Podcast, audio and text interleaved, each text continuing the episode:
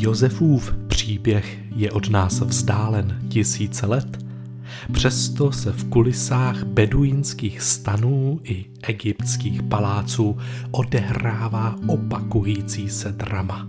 Křivda, vina, chaos, zranění, oddělení, zrada, samota, ale i láska, naděje, úsilí, požehnání, zralost a obětí. Zvu vás na dobrodružnou výpravu po Josefových stopách na cestě od křivdy k odpuštění a usmíření.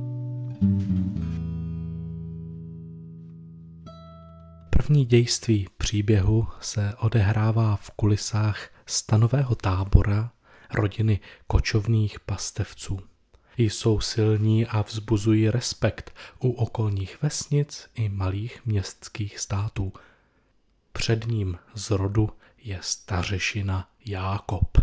Žije se svou manželkou, několika konkubínami, dvanácti syny, jejich rodinami a dalšími služebníky. Je jich asi sedmdesát. Kdybyste u nich byli pár hodin, pocítili byste dusnou atmosféru. Kdybyste s nimi strávili pár týdnů, byli byste svědky gradujícího otevřeného konfliktu. Jako by se v rodině něco rozkládalo. Část druhá. Rodina z Lega. Sledujeme Josefa v příběhu o odpuštění a usmíření.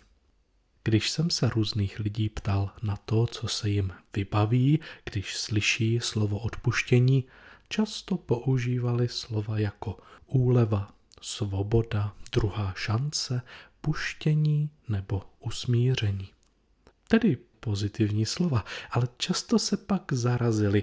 Došlo jim, že odpuštění není jen pozitivní, protože odpuštění nutně předpokládá křivdu a tudíž určitou bolest, zranění, zkrátka něco nepříjemného. Každá cesta k odpuštění začíná křivdou, bolestí, zraněním. Pokud mě bezdůvodně verbálně napadne neznámý podnapilý člověk na ulici, je celkem jasné, že vina je na jeho straně. Nebo když mi někdo ukradne zamčené kolo před supermarketem, je to podobné. Ale už mnohem těžší je vidět křivdu tam, kde se odehrává nejčastěji. V rodinných, blízkých a přátelských vztazích. V rámci rodinného systému není jednoduché určit, kdo je vinen, rozdělit zodpovědnost a dokonce vystihnout, co byla křivda. A to není žádná novinka. Před několika tisíci lety to bylo stejné jako dnes jen poslouchejte. Genesis 37.2 Toto je rodopis Jákobův. Sedmnáctiletý Josef pásl z bratry ovce. Mládenec byl se syny žen svého otce Bilhy a Zilpy. Josef o nich přinesl jejich otci zlou zprávu. Izrael miloval Josefa nade všechny své syny, protože byl jeho synem ve stáří a udělal mu bohatě vyšívanou suknici. Když jeho bratři viděli, že ho otec miluje nade všechny bratry, začali ho nenávidět a nedokázali s ním pokojně promluvit. Příběh nám umožňuje podívat se na Jákobovu rodinu z vrchu. Můžeme si představit, že se přímo před našima očima na chvíli postavy promění v Lego panáčky, stojící na velké žluté základové desce. Jak by byly rozloženi? Kde by kdo stál? Oficiálně se jedná o příběh Jákoba, tak ho posadíme do prostřed desky. Je už starý, stát dlouho nevydrží, proto sedí. Sedí tam v centru své rodiny a přesto tak trochu sám. Už nezvládá běhat okolo ovcí, je částečným vdovcem, přišel o svou milovanou Ráchel, je starší, hůř slyší, vidí, je sám. Druhou postavou, kterou nám příběh umístí na scénu, je sedmnáctiletý Josef. Josef je pracovně přidělen ke starším nevlastním sourozencům. Jsou to Dan, Neftalí, Gad a Asher, synové jeho otce s konkubínami. Nejdříve na kraj desky za Jákobova záda umístíme tyto bratry a okolo nich rozložíme stádečko ovcí. Přidáme k ním také Josefa. Josef má nejnižší postavení mezi bratry. Zastává tam spíše takové podřadné práce. Slovo, které je o něm v originále použito, může znamenat buď to mladého chlapce nebo služebníka. Vzhledem k tomu, že nám text předtím řekne, že mu bylo 17 let, tak by věkový význam toho dalšího slova byl nadbytečný. Neukazuje tedy na věk, ale spíše na pozici, kterou zastává. Je to pozice pomocníka, bratru. To nás nepřekvapí, Josef je nejmladší, nemá zkušenosti, prostě se zaučuje, nemá vysoké postavení, tak to prostě je. Když bychom se na tuto desku v tomto stavu podívali, možná si řekneme, že nám je trochu líto Jákoba, který tam sedí uprostřed sám a Josefa, který tam obskakuje a obíhá okolo bratří a pomáhá jim. Avšak na desce dochází k prvnímu pohybu. Četli jsme, Josef o nich přinesl otci zlou zprávu. Sloveso přinesl posouvá děj.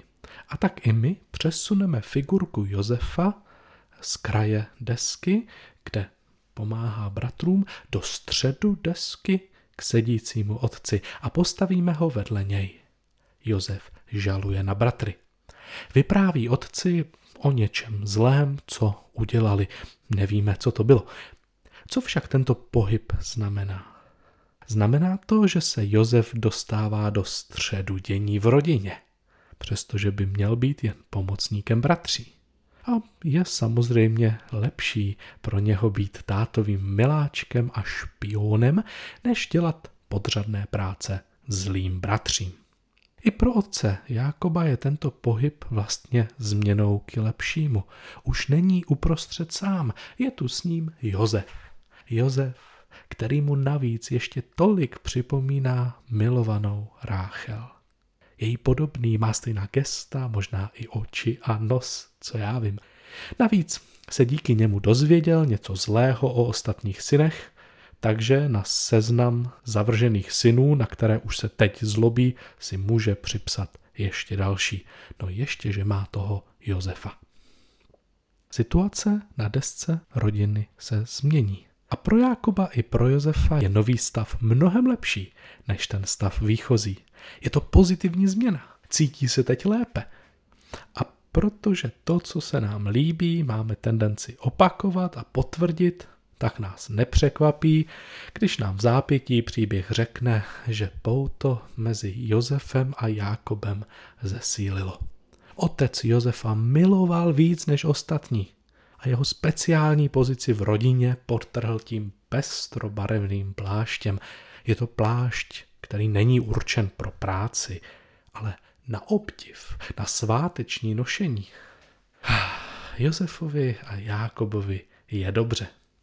Ovšem na desce nejsou sami. Jsou tam i bratři. Jákob i Josef je mají za zády, teď se na ně nedívají. Bratři se však na Josefa zlobí. Oni na tu změnu rozložení reagují nenávisti, protože pro ně byl Josefův pohyb k otci a vytvoření koalice státou pohybem k horšímu. Přišli o posluhovače, Josef je společensky předběhl a mají u otce navíc pořádný vroubek. Všechno je prostě horší. Dovedu si představit, že jejich hněv je obrácen i proti tátovi, ale asi není možné, aby ho teď nějak vyjádřili na venek. Takže se zlobí na Josefa. Slovy mu dávají jasně najevo, že ho neberou, nepřijímají, nemluví s ním poklidně, nenávidí ho, dávají mu najevo, že jim pohrdají. Z řeči v rodině se vytratil pokoj. A tak se stane, že ani v tomto rozestavění rodiny není všem dobře. Každý pohyb, který ve svých blízkých vztazích uděláme, má vliv na ostatní.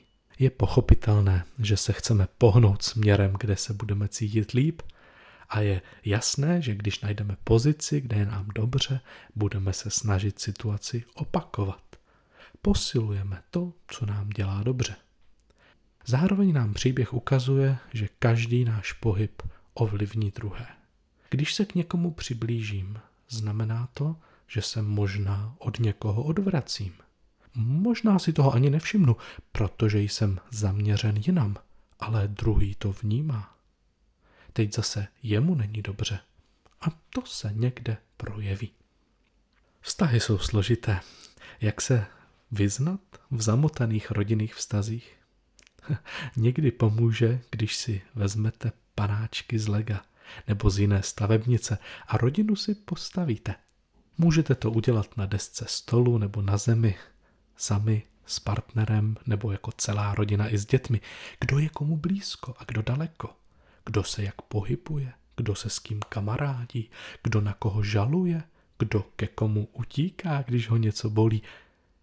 Když si rodinu takto postavíme a naznačíme v ní pár pohybů, uvidíme ji novým způsobem.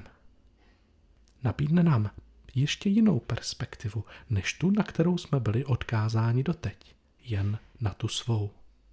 Protože když se dívám na situaci ze svého pohledu, vidím druhého, jak mě nenávidí, jak se mnou nemluví pokojně, nebo naopak zlobím se, že mě pomlouvá u svého táty. Ovšem, když se dívám z vrchu, nevidím jen sebe, ale vidím i druhé. A tak chápeme Jákoba, Josefa i jeho bratry a přesto nám je líto, že se situace v rodině takto vyhrocuje. Určitě bychom byli schopni Josefovi a jeho bratřím doporučit nějaké jiné způsoby, jak se chovat. Určitě by se to dalo vyřešit lépe, ale člověk v rodině nemá za zády zástup odborníků, kteří by mu radili, jak se má chovat a co má dělat. Někdy se to prostě postupně musíme naučit sami. Děj příběhu se stále odvíjí a jeho hrdinové neví, kam se jejich život bude dál ubírat. Právě teď jim není dobře. My však víme, že z velkého božího příběhu nevypadli. Bůh si jejich slabostí, hříchu, schopností a nejlepšího úsilí geniálně použije pro jejich dobro, záchranu světa a svou slávu.